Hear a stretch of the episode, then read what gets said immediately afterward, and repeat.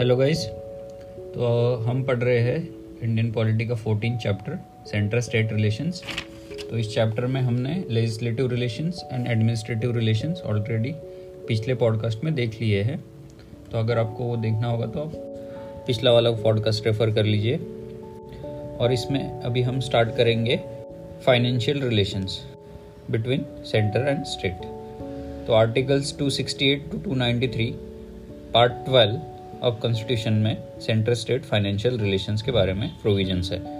तो पार्ट 11 में administrative and legislative relations के बारे में और फाइनेंशियल रिलेशंस पार्ट 12 में आते हैं कॉन्स्टिट्यूशन के। फिर सबसे पहले इसमें अलोकेशन ऑफ़ टैक्सिंग पावर्स कि सेंट्रल गवर्नमेंट को कौन सी पावर्स है टैक्सेशन की और स्टेट गवर्नमेंट को कौन सी है। तो सेंट्रल गवर्नमेंट का अगर देखें तो पार्लियामेंट को यूनियन लिस्ट की जो सब, सभी सब्जेक्ट्स हैं, उनके रिगार्डिंग सभी टैक्सेशन पावर्स है। और उसी तरह से स्टेट के जो स्टेट लेजिस्लेचर्स है, उनको जो स्टेट लिस्ट होती है सेवन शेड्यूल की, उसके रिगार्डिंग सभी सब्जेक्ट्स के रिगार्डिंग टैक्सिंग पावर्स होती है। फिर उसके अलावा जो जीएसटी आया है गुड्स एंड सर्विस टैक्स उसके रिगार्डिंग कुछ टैक्सेशन पावर्स की अलोकेशन दी गई है, वो कैसी है? फिर जो 101 अमेंडमेंट एक्ट हुआ था 2016 में, जिसमें जीएसटी लाया गया है, इसमें बोथ पार्लियामेंट और स्टेट लेजिस्लेचर को कॉन्करेंट पावर्स दी गई है। कि वो जीएसटी के रिगार्डिंग दोनों लॉज बना सकते हैं। ये आर्टिकल 246 ए ऐड दिया गया है कॉन्स्टिट्यूशन में। उसके अंदर ये प्रोविज़न ऐड कर दिया गया है कि दोनों parliament as well as state legislature है, वो लॉज बना सकते हैं governing goods and service tax फिर इसके अलावा जो रेसिड्यूरी पावर्स है मतलब जो किसी भी लिस्ट में नहीं है, ऐसे रेसिड्यूरी पावर्स के टैक्सेशन के रिलेटेड लॉज पार्लियामेंट बना सकता है। तो ऐसे ही इसमें हिस्टोरिकली पार्लियामेंट ने बहुत से टैक्सेस इम्पोज किए हैं, जैसे गिफ्ट टैक्स वेल्थ टैक्स और एक्सपेंडिचर टैक्स फिर इसके बाद कॉन्स्टिट्यूशन कुछ रेस्ट्रिक्शंस प्लेस करता है कि टैक्सिंग पावर जो होती है स्टेट्स की, उसके लिए। तो इसमें फ़र्स्ट रेस्ट्रिक्शन ये है तो जो प्रोफेशन टैक्स बोलते हैं, जो स्टेट लेजिस्लेचर इम्पोज कर सकता है on profession trades callings and employments तो उसकी अमाउंट 2500 से ज़्यादा नहीं हो सकती पर ईयर फिर सेकंड रेस्ट्रिक्शन स्टेट लेजिस्लेचर को प्रोहिबिट किया जाता है कि वो ऐसा टैक्स इम्पोज करे जिसमें सप्लाई ऑफ़ गुड्स जो आउटसाइड स्टेट्स हो रहे हैं और दूसरी बात सप्लाई इम्पोर्ट एक्सपोर्ट के लिए हो रहा है। फिर नेक्स्ट प्रोविज़न क्या है? स्टेट लेजिस्लेचर जो इलेक्ट्रिसिटी कंज्यूम हो रही है या सेल हो रही है स्टेट के अंदर, उस पर टैक्स लगा सकता है। लेकिन इसमें भी एक कंडीशन है कि वो ऐसी इलेक्ट्रिसिटी जो सेंटर कंज्यूम कर रही है, या फिर जो वो सेंटर को सेल कर रहे हैं, या फिर जो रेलवेज के कंस्ट्रक्शन मेंटेनेंस और ऑपरेशंस के लिए जो सेंट्रल गवर्नमेंट के जो ऑपरेशंस रहेंगे, उसके लिए जो इलेक्ट्रिसिटी लगेगी, उसके ऊपर कोई टैक्स नहीं लगा सकते। फिर नेक्स्ट प्रोविज़न स्टेट लेजिस्लेचर जो है, वो अगर किसी ने कोई पानी इलेक्ट्रिसिटी स्टोर करके रखी है जनरेट कर रही है इलेक्ट्रिसिटी कंज्यूम कर रहे हैं, या डिस्ट्रीब्यूट कर रहे हैं तो उसके ऊपर भी स्टेट लेजिस्लेचर टैक्स लगा सकता है। लेकिन ऐसा टैक्स लगाने से पहले जो बिल इंट्रोड्यूस होगा, वो प्रेसिडेंट के कंसिडरेशन के लिए भेजा जाएगा और अगर उसका प्रेसिडेंट असेंट करते हैं तो ही वो टैक्स इम्पोज कर सकेंगे। फिर इसके बाद कौन से टैक्सेस किसके पास पावर है लेवी करने के सेंटर के पास है या स्टेट्स के पास है, वो आर्टिकल वाइज दिए गए हैं। तो इसके बारे में कभी प्रीलिम्स में क्वेश्चन नहीं आया है तो बस आप जितना याद रख सकते हो, रख लेना। आर्टिकल्स याद रखने की भी ज़रूरत नहीं है, बस कौन से टैक्सेस कौन लेवी करता है और कौन कलेक्ट करता है और वो डिस्ट्रीब्यूट कैसे होते हैं। तो इसके बारे में बुक में से देख लेना। तो टैक्सेस के अलावा जो नॉन टैक्स रेवेन्यूज़ भी होती है सेंट्रल की और स्टेट्स की, उसका भी डिस्ट्रीब्यूशन होता है बिटवीन सेंटर एंड स्टेट्स फिर उसके बाद जो grants in aid to the states मिलते हैं। मीन्स सेंट्रल गवर्नमेंट स्टेट को कोई ग्रांट्स देता है। जो दो प्रकार के होते हैं mainly statutory grants and discretionary grants तो सबसे पहले जो स्टैट्यूटरी ग्रांट्स हैं, वो आर्टिकल 275 के अंडर आते हैं और ये स्टेट्स को दिए जाते हैं, जैसे फाइनेंस कमीशन रिकमेंड करेगा जिस भी फॉर्मूला से, उस हिसाब से ये स्टेट्स को दिए जाते हैं। फिर जो डिस्क्रिशनरी ग्रांट्स है, उसके प्रोविजंस आर्टिकल 282 के अंडर है और ये जो भी टारगेट्स है स्टेट गवर्नमेंट के, वो फुलफिल करने के लिए दिए जाते हैं। तो पहले ये जैसे प्लानिंग कमीशन के रिकमेंडेशन पे दिए जाते थे अभी ये नीति आयोग के रिकमेंडेशन पे दिए जाते हैं। फिर goods and service tax council के बारे में दिया गया है।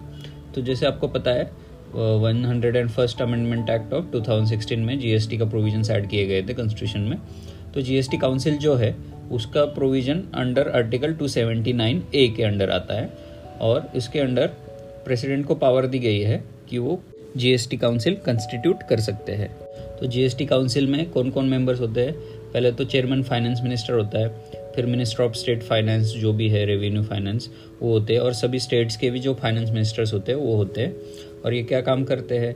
जैसे ये फ्लोर रेट्स डिसाइड करते हैं जीएसटी बैंड्स के और उसके बाद कौन सा आर्टिकल या कौन सा गुड्स कितने जीएसटी के अंडर रहेगा और कौन सी सर्विस कितने जीएसटी के अंडर रहेगी, ये भी डिसाइड करने के काम, ये जीएसटी काउंसिल करती है और ये चीज़ वोटिंग से होता है। फिर फाइनेंस कमीशन तो under article 280 president every five year में कॉसी जुडिशियल बॉडी जो कि फाइनेंस कमीशन है, वो सेटअप करते हैं। और फाइनेंस कमीशन के काम क्या है कि वो पहले तो जो नेट प्रोसीड्स ऑफ़ टैक्सेस है, वो सेंटर और स्टेट्स के बीच में कैसे डिस्ट्रीब्यूट होंगे उसका रिकमेंडेशन करना। फिर उसके बाद जो स्टेट्स है, उनके आपस में कैसा डिस्ट्रीब्यूट करेंगे वो टैक्सेस वो डिसाइड करना या रिकमेंड करना। उसके बाद जो ग्रांट्स इन एड्स दिए जाते हैं स्टेट्स को, वो कैसे दिए जाएँगे, किस प्रिंसिपल्स पे दिए जाएँगे, वो डिसाइड करना। और फिर जो कंसोलिडेटेड फंड ऑफ़ स्टेट्स होते हैं, उनको कैसे इंक्रीज किया जाए कि वो फिर पंचायत और म्यूनसिपालिटीज़ को आगे जाके फंड्स प्रोवाइड कर सकते हैं। तो ये इसके बारे में रिकमेंडेशंस देना। और फिर इसके अलावा जो भी प्रेसिडेंट उनको कुछ मैटर रेफर करेंगे कि इसके रिगार्डिंग भी आप रिकमेंडेशंस दे दो करके।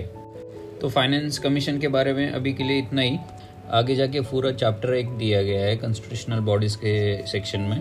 तो जब हम डिटेली फाइनेंस कमीशन पढ़ेंगे। फिर नेक्स्ट सेक्शन है प्रोटेक्शन ऑफ़ स्टेट्स इंटरेस्ट तो फाइनेंशियल मैटर्स में स्टेट के इंटरेस्ट प्रोटेक्ट करने के लिए कुछ प्रोविज़न है कॉन्स्टिट्यूशन में, जिसमें पार्लियामेंट में कुछ कुछ बिल्स जो है, वो इंट्रोड्यूस करने से पहले प्रेसिडेंट का रिकमेंडेशन लगेगा। तो वो बिल्स कौन से कौन से है? तो पहला, एक ऐसा बिल जिसमें कोई नया टैक्स इम्पोज हो रहा है, या फिर कोई प्रेजेंट टैक्स वेरी हो रहा है, जिसमें स्टेट्स का इंटरेस्ट है मतलब स्टेट्स अफेक्ट हो रहे हैं उस टैक्सेशन से। तो इसके रिगार्डिंग कोई बिल है तो उसमें प्रेसिडेंट का रिकमेंडेशन लगेगा। सेकेंडली टैक्सेशन से रिलेटेड कोई बिल है, जिसमें एग्रीकल्चरल इनकम का डेफिनेशन के रिगार्डिंग कोई चेंजेस करने हैं तो ऐसे बिल भी प्रेसिडेंट का रिकमेंडेशन लगेगा। फिर तीसरी बात, एक ऐसा बिल जिसमें जो प्रिंसिपल्स होते हैं, जिसमें मनी डिस्ट्रीब्यूट होती है स्टेट्स को, वो कुछ प्रिंसिपल्स के बारे में कुछ चेंजेस करने हैं। तो उसमें भी प्रेसिडेंट का रिकमेंडेशन लगेगा। और लास्ट बात, एक ऐसा बिल जिसमें जो सरचार्ज होता है कोई टैक्स के ऊपर, वो इम्पोज करने के बारे में कोई प्रोविज़न है। तो ये सब चीज़ों में पार्लियामेंट को रिकमेंडेशन ऑफ़ प्रेसिडेंट ज़रूरी रहेगा बिल्स इंट्रोड्यूस करने से पहले। फिर नेक्स्ट सेक्शन है borrowing by centre and the states तो सेंट्रल गवर्नमेंट या फिर स्टेट गवर्नमेंट कहाँ से बोरो कर सकती है मनी और किस गारंटी पे बोरो कर सकती है। तो सबसे पहले सेंट्रल गवर्नमेंट जो है, वो इंडिया के अंदर या फिर इंडिया के बाहर भी बोरो कर सकती है मनी जो कंसोलिडेटेड फंड ऑफ़ इंडिया है, उसको सिक्योरिटी रख के। लेकिन जो स्टेट गवर्नमेंट्स है, वो सिर्फ़ इंडिया के अंदर ही बोरो कर सकते हैं on the security of their consolidated fund of state मतलब स्टेट्स जो होते हैं, वो अब्रॉड से बोरो नहीं कर सकते, वो सिर्फ़ इंडिया में ही बोरो कर सकते हैं।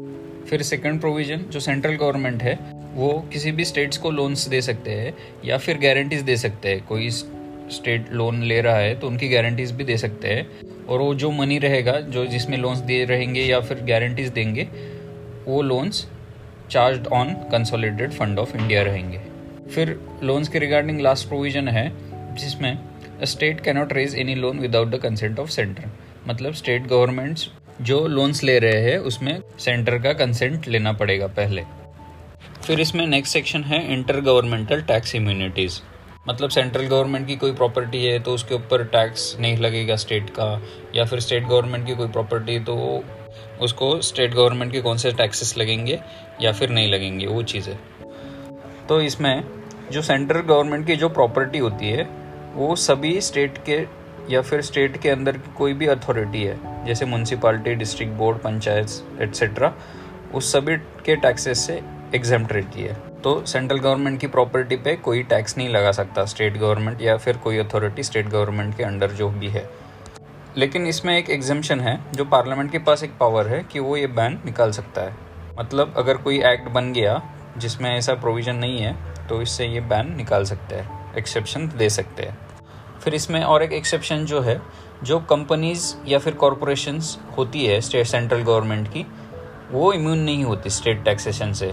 सिर्फ़ प्रॉपर्टी होती है, लेकिन जो पी एस यूज़ है या फिर जो सेंट्रल गवर्नमेंट की और कोई कॉरपोरेशन है, वो इम्यून नहीं रहते, उनके ऊपर स्टेट गवर्नमेंट टैक्सेस लगा सकती है। फिर second provision exemption of state property और इनकम फ्रॉम सेंट्रल टैक्सेशन तो जो स्टेट गवर्नमेंट की जो प्रॉपर्टी होती है या फिर जो इनकम है वो सेंट्रल टैक्सेशन से एग्जामेटेड रहती है। मतलब कोई टैक्स नहीं लगता उनकी प्रॉपर्टी और इनकम पे। लेकिन इसमें भी एक एग्जामेशन है कि जो कमर्शियल ऑपरेशन ऑफ़ स्टेट्स होते हैं, उसमें सेंट्रल टैक्स लगा सकती है अगर पार्लियामेंट ने कोई लॉ बनाया है तो। और इसमें एक चीज़ नोट करने जैसी है, जो स्टेट के अंदर जो लोकल अथॉरिटीज़ होती है, उनकी इनकम या फिर उनकी प्रॉपर्टी एग्जामेटेड नहीं होती सेंट्रल टैक्सेशन से। तो मतलब जो लोकल अथॉरिटीज़ है स्टेट के अंदर, उनके ऊपर सेंट्रल गवर्नमेंट टैक्स लगा सकती है। और इसी तरह से जो भी स्टेट गवर्नमेंट के अंदर जो भी उनकी कंपनीज़ या कॉरपोरेशंस है, उनके ऊपर सेंट्रल गवर्नमेंट भी टैक्सेस लगा सकती है। फिर नेक्स्ट सेक्शन में जब इमरजेंसी इम्पोज होती है, तब फाइनेंशियल रिलेशंस कैसे होते हैं सेंटर और स्टेट्स के बीच में? तो नेशनल इमरजेंसी जब होती है तब प्रेसिडेंट जो होते हैं, उनके पास पावर्स है कि वो मॉडिफाई कर सकते हैं constitutional distribution of revenues between centre and states तो इसका मतलब ये है, जो फाइनेंसिस ट्रांसफ़र होते हैं स्टेट्स को जो भी टैक्सेस है या फिर जो ग्रांट्स इन एड होते हैं, वो प्रेसिडेंट के पास पावर्स है या तो प्रेसिडेंट वो कम कर सकता है या फिर सीधा कैंसिल करने की भी पावर्स है। जब इमरजेंसी नेशनल इमरजेंसी इम्पोज होती है, तब। फिर सेकेंडली जब फाइनेंशियल इमरजेंसी इम्पोज होती है तो उस टाइम पे आर्टिकल 360 के अंदर सेंट्रल गवर्नमेंट के पास पावर्स है कि वो स्टेट्स को डायरेक्शंस दे सकते हैं कुछ फाइनेंसेस के रिगार्डिंग कि ज़्यादा पैसा खर्च ना करे वैसा वैसा। और दूसरी बात, वो एक डायरेक्शन ऐसे भी दे सकते हैं कि जो सैलरीज एंड अलाउंसेस होते हैं स्टेट गवर्नमेंट के अंदर जो भी लोग काम कर रहे हैं, उनके रिड्यूस करने के भी डायरेक्शंस दे सकते हैं। और फिर लास्ट में जो मनी बिल्स या फिर फाइनेंशियल बिल्स है स्टेट गवर्नमेंट के वो प्रेसिडेंट के कंसिडरेशन के लिए रिज़र्व करने को भी डायरेक्ट कर सकते हैं। तो इस तरह से ये सब फाइनेंशियल रिलेशंस थे सेंटर और स्टेट्स के बीच में। तो इसमें इतना ही है। Thank you